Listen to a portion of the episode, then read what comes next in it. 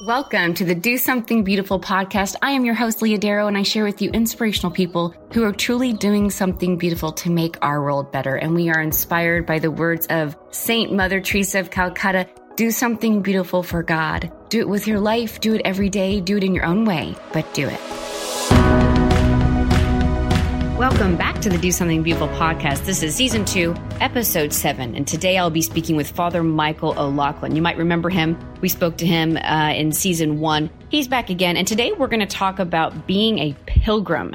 He and I are both leading a pilgrimage to Spain and Portugal later on this year at late September, early October for the 100th anniversary of Our Lady of Fatima. We'll talk a little bit about that, but really also why the church and why Christians should go on pilgrimage some way, somehow to deepen their faith and become more generous in their vocation. So we're going to talk a little bit about that. Father Michael O'Loughlin, you might just recognize him. He's also the host of Catholic Stuff You Should Know. He's one of the hosts, and that's one of the most popular podcasts out there. Pretty exciting stuff. He's a Byzantine Catholic priest, and on his Twitter handle, he says he's a Byzantine Catholic priest before a photo model. So as you can imagine, we have tons in common. I can't wait for you to listen to this new episode here, episode seven of the Do Something Beautiful podcast with Father Michael O'Loughlin. Enjoy.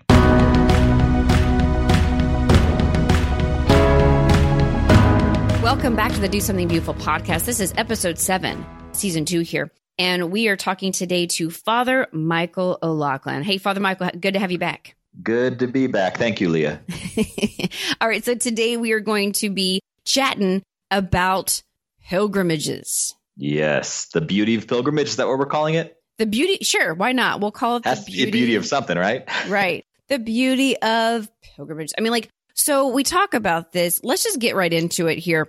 The church actually has a lot to say about being a pilgrim and going on pilgrimage. And we're talking about this also in light of the fact that you and I are putting on another one. We did one last year for the canonization of Mother Teresa.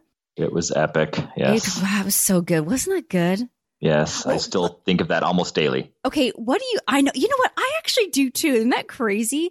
What was your favorite part? Favorite part of the whole thing?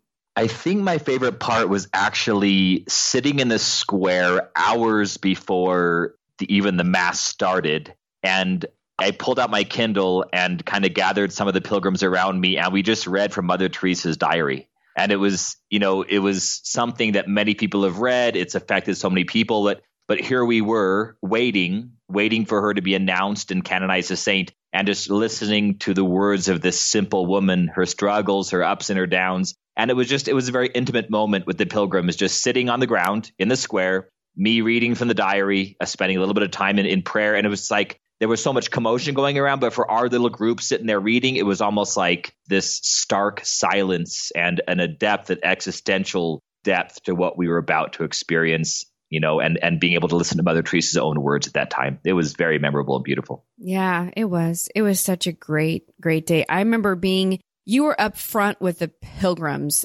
Right. And I was in the way, way, way, way back because I had to be in a place with a lot more shade because I had my four month old, three or four month old baby girl Violet with me. So she came with me. And um, so I was in, it was in the back of the square basically because by the time I was able to get there and get into some place with shade just to protect her because it was such a hot day in September that that that year, I was in the back and I was around people who I mean, I did not ask them, but it was very clear. Some of them, it was very obvious by what they were wearing and their type of religious garb. They were not Catholic. They were not Christian.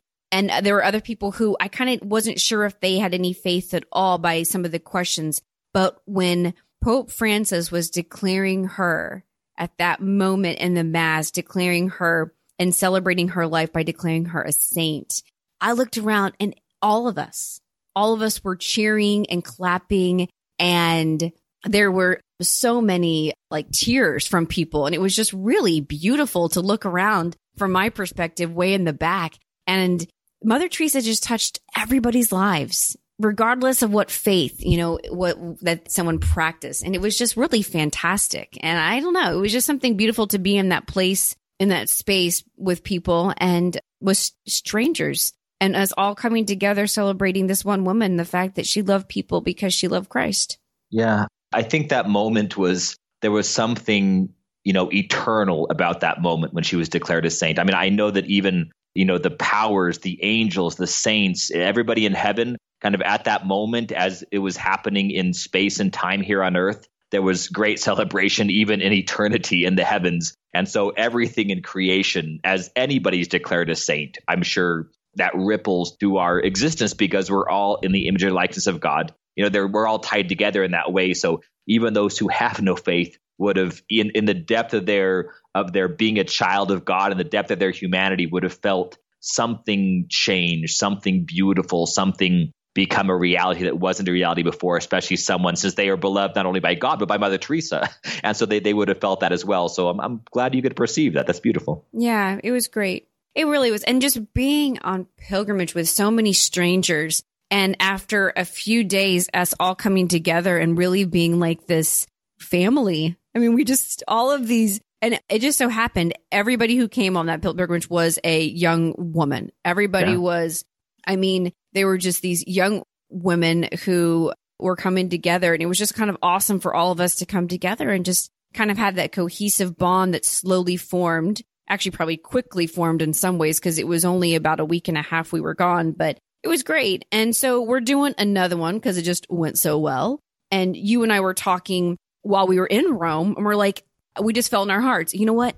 Let's do this again not just because we both love to travel, which it's true. We both do. Absolutely. but this isn't some self indulgent thing, but like there's a beauty of how we can share our faith with others. And there's a beauty of like working with a group and helping put together a trip that the sole point, the whole entire reason is how can we help people come to a deepening of faith how can we help them experience something so that when they go home, they can be a better woman, a better man, a better person in their vocation of wherever God has called them? And so you and I kind of were talking about like how we should do this again. And one of the things we're thinking about is back then, last year, we were thinking, well, in 2017 is the 100 year anniversary of Our Lady of Fatima.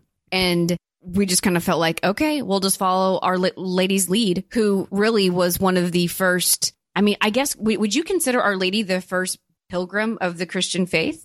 Within Christianity, yeah. I, I think she kind of exemplified and revealed. If when you see throughout the Old Testament, every single person called by God was sent somewhere. Like, in other words, you need to move, you need to travel, you need to have an endpoint, you need to have a goal, and I'm going to send you there to move you, move your family, move the entire people of God in Moses' case. But look at Abraham, look at Moses, look at Adam, look at David. All these people were moved somewhere. They all had an end goal, and God was guiding them to that end goal. The mother of God, of course, who was the tabernacle, she was the temple, she was the dwelling place of God, just like the tent that moved throughout the Old Testament. The mother of God was one who was called to not only go on a physical pilgrimage to Egypt, then back to Nazareth, down to Jerusalem, etc. Not only a physical pilgrimage, but the spiritual pilgrimage that accompanied that in going through the process with patience, perseverance, zeal that pilgrimage taught her to understand why her son would be the savior of the world. So, yeah, I would say that. Yeah, I think so too. I mean, granted, I, well, it wasn't like a quickly novel idea of mine. I think I'm sure I've read it in some of the church documents or something, just so we're very clear. This isn't like a brand new revelation from Leah Darrow. But yeah, I mean, I, but she is it's this pilgrimage of faith. And so this year we're, we're going to go 2017. So let's talk about the details really quickly, just briefly. And then I want to ask you some questions about like, why are we called as Christians pilgrims? Like the church has consistently made that a point to remind us of that. So I want to ask you about that one. And then I want to get your opinions on some of these fun things we're going to do here on this trip. So the pilgrimage to Portugal and Spain that we're going on, right, Father? Yep.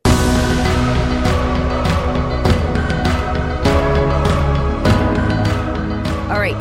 So it's September 29th through October 10th, and you can get all that information on my web website, leahdarrow.com. In fact, you can actually sign up on my website. So you can go to leahdarrow.com, go to the pilgrimage tab, and then you'll see this. It's fantastically laid out. Thank you, Ryan Miller, for my wonderful website. And you can put your deposit in. And so the deposit is 500 bucks to reserve your spot. We only have so many seats that we can take. So yeah, you definitely want to get in there soon and put, get your, get your spot reserved.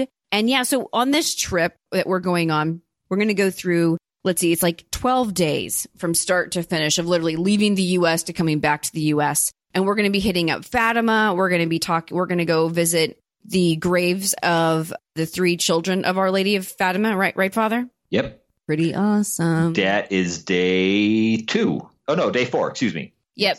Day four, I think we're going to be doing that. And we're going to go and see them. And there's, we're, we're also going to go to, it's going to be pretty neat. There is a place that we're going to go to where the angel, we're going to go to also the area where the angel visited the three kids and told them to pray. Wonderful. That's pretty great. Yes. Pretty, the angel of peace. I guess if that's what, that's what that angel is called.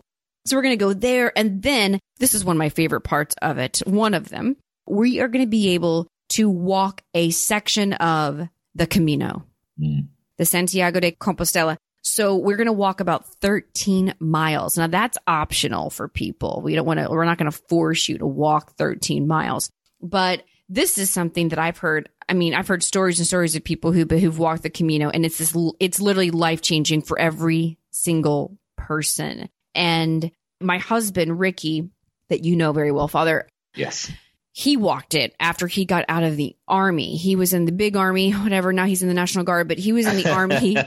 And um, when he got out, and after a couple deployments, it just obviously took a toll on him. And so he had just, he was a convert to Catholicism. He had just converted recently prior to, to his deployments when he was still in the Q course for special forces.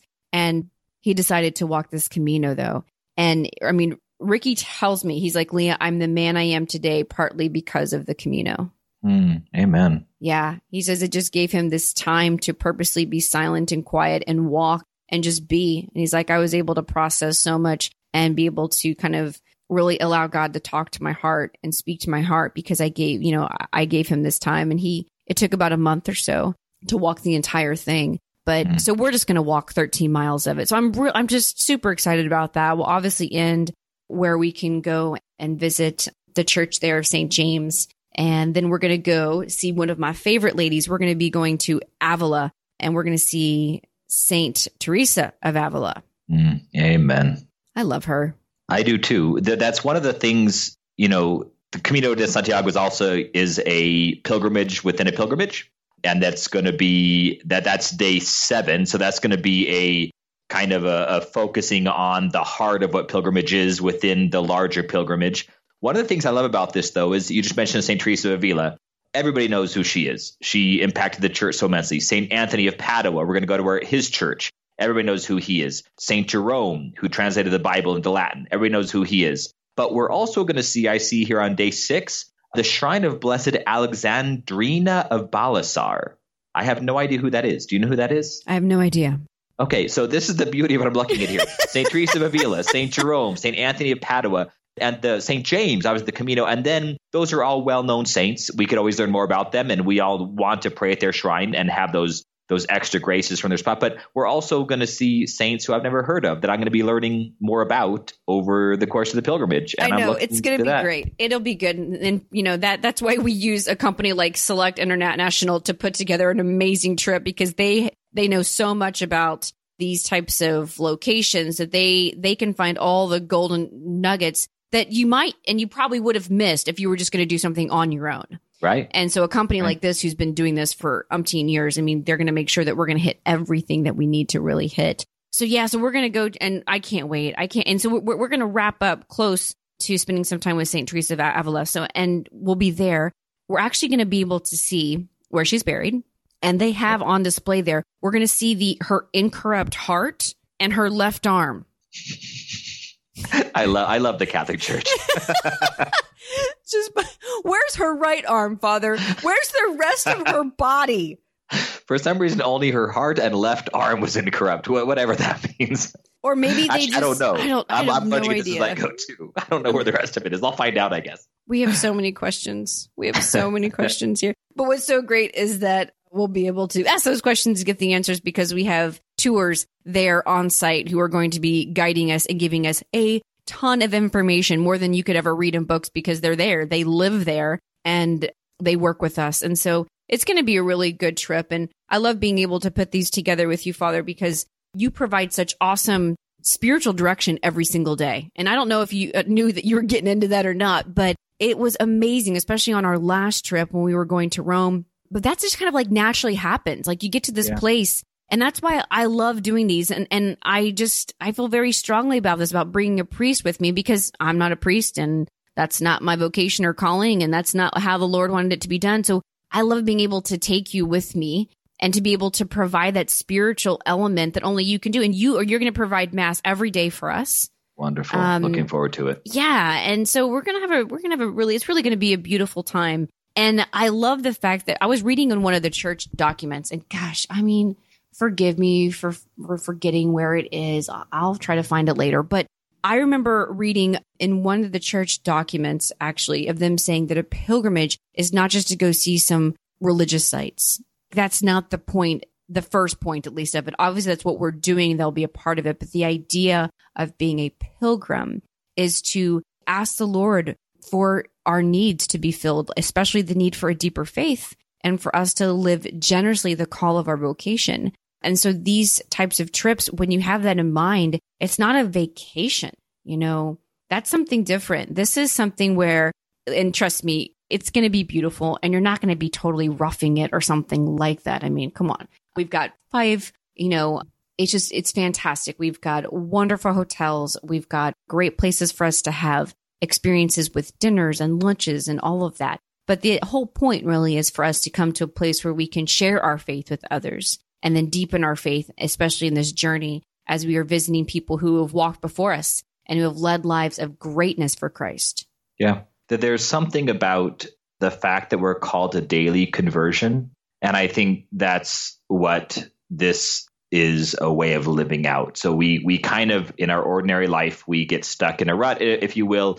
If things become ordinary, uh, we pick up good and bad habits. The pilgrimage is a kind of a microcosm, a revelation in a small way of the bigger reality of the pilgrimage towards salvation, the pilgrimage towards heaven. We always need to be moving forward. We always need to be growing. This isn't something that's that where we're you know asked by God to do alone. It's something that God is already doing in our hearts. He calls us to daily conversion, daily movement towards Him. If we knew how beautiful God was and the intensity and immensity of the the intimacy He calls us to have with Him, we would want to be moving forward every day. But of course, the devil's in the details. The devil's in our life, and he's trying to get us to kind of be stuck in something. And so I think just like the church has asked us to have various sacraments, kind of waypoints throughout our life moving forward. So that's what this pilgrimage can do. Whether it's a pilgrimage you make in your own hometown to say, you know what, I'm going to walk to church today and, and I'm going to see Sunday Mass or Divine Liturgy as an endpoint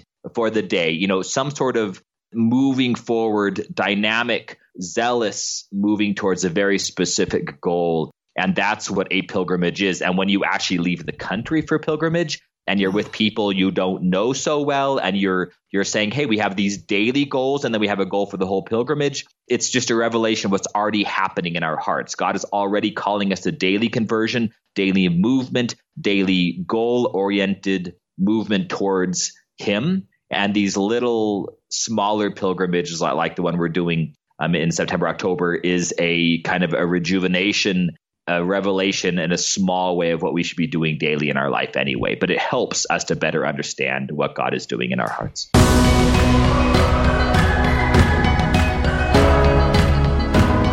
Okay, so so what does it mean? Like, why does the church always call us a pilgrim? And John Paul II was really big on that. He used that term a ton but like, how can you explain that to us? Like, like, what does it mean to be a pilgrim in our faith every day outside of this trip we're taking, which is great and fun? It's kind of more obvious, maybe, or tangible to see here when you're literally leaving. You are leaving home. You're literally packing bags and you're going someplace that you can experience. Hopefully, you're going to come to experience conversion and deepening of faith and renewal. But what does it mean to be a pilgrim at home?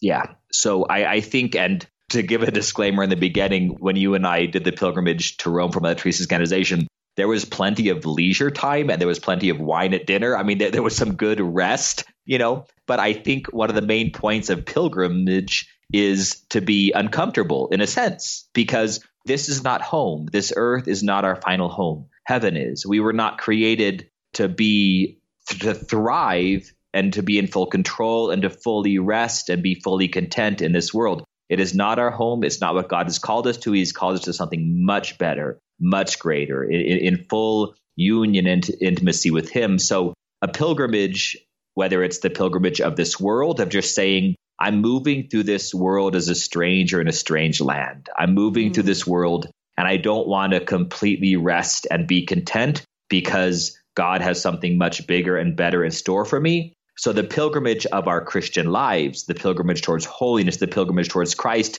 is a certain watchfulness is the word that we, we Byzantine Catholics use. It's a watchfulness, kind of a, a discontent with the way things are, a desire for something greater, something more complete fulfillment in our vocation. And that's what our life is. It's a moving through and moving towards a very specific goal and really not resting until that goal is met until we until we die and we enter the kingdom of God. The kingdom of God is the end of our pilgrimage. And so mm. Christ is calling us to him and until we're in full union with him, we should not rest. As St. Augustine says, you know, my heart is restless until it rests in you. The all of life is a pilgrimage of restfulness, of movement, of being goal oriented. And small pilgrimages like this can help us to rediscover that zeal and even good anxiety and restlessness that we should have in our pilgrimage towards Christ as Christians. Mm, I love that. That was good. Thank you. Good job, Father. Thank you okay. for the pat on the back. I need that sometimes. it was good. I'm like, I just, yeah, it just sometimes just when you think about it, you're like, yeah, that does make sense. But having someone just say it out loud is just like, thank you. Like, thanks for reminding me in a very obvious way. But now, I mean, it's not just, you know, like these have been going on even in the Old Testament. I mean, it's not like this is something new, like only when Christ came. Um, right. that people have been like journeying back to a place where, where Christ or one of his followers lived or preached or was. But I mean, even in the Old Testament, I mean, right? I mean, it, that's exactly what God was doing with Abraham, correct? He Moses. always asks them to move, go somewhere else, go to the land I've given you. Yep. Yeah. I mean, like, so this is something where like God is with us and he wants us to be in that place of just discomfort once in a while. Like, just let me be with you. I just feel like that that's pretty common with God's MO there. Yep, absolutely. And then there's there's something it's not an exhausting discomfort. I mean, it needs to involve suffering because suffering leading to sacrifice is what love is, the gift of self, the self-emptying, you know, that Christ did on the cross. Philippians said he emptied himself you know, it needs to involve self emptying and suffering that becomes sacrifice because this is love and therefore it is joyful. In other words, this is pilgrimages of God, Christ himself, especially if you read the Gospel of Luke. Christ moved from Galilee up north. He went on a pilgrimage down to Jerusalem. And that was where he died. That's where everything was fulfilled, where he died, where he rose, etc., where Pentecost happened. So that there's this pilgrimage that Jesus even himself made from north to south, from you know the land up north to the the Zion, Mount Zion, where God was and where the Temple Mount was, etc. So yeah, it, it, throughout the Old Testament, they were called to move, to change. Do not be content. Do not set down roots here because something greater is in store for you.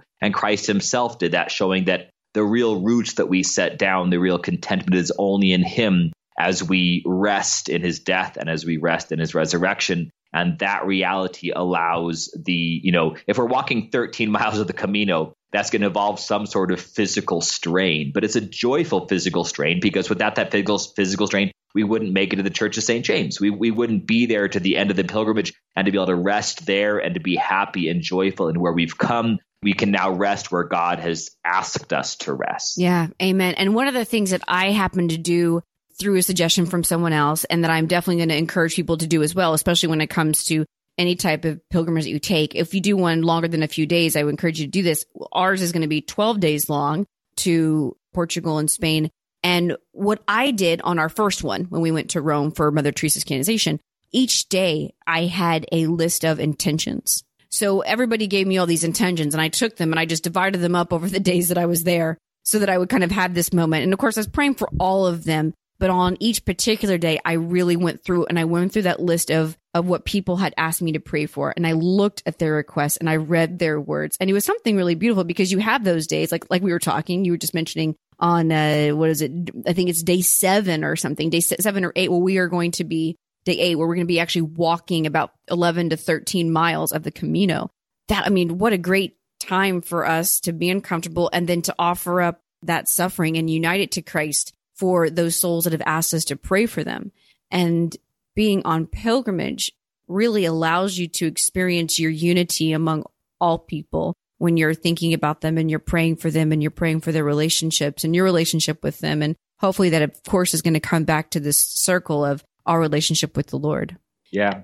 Yeah. I think that's a good point. I, I would encourage people, if, if you don't mind, Leah, uh, to, to even if you can't come, you know, if, if you are listeners of, of this podcast, if you're listeners of my podcast, Catholic Stuff You Should Know, go ahead and go on our Facebook pages and let us know your prayer intentions because of course I think that it's it's good for those who we minister to, and I'm going to do the same thing for my parishioners. Those who we minister to, um, we'll take you with us in a way, you know, and, and make sure that we're praying for you, so that those who are given to you and I by God to minister to empty ourselves for in in lifelong pilgrimages, not just about this pilgrimage, but about the way we love each other in general. So yeah, let us know your prayer intentions and we'll, we'll keep those in mind, especially as we go on this pilgrimage. Yeah, definitely. And we will make sure that those are available on social media for you on our Facebook pages for you to take a look at because it is powerful. I know that when I, when I did that, I had just went on my Facebook page on for Leah Darrow and asked people, you know, if they, Hey, if you want me to pray for you, let me know. And yeah. people were very open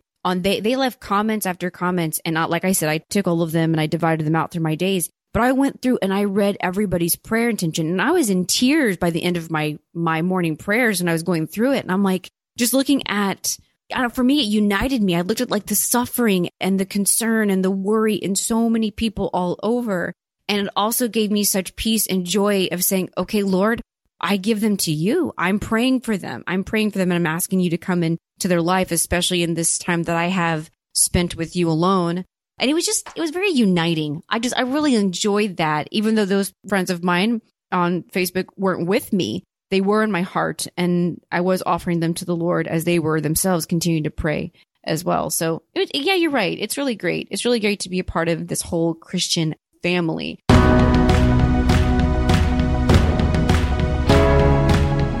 Father, you had something about from John Paul II that you were going to read.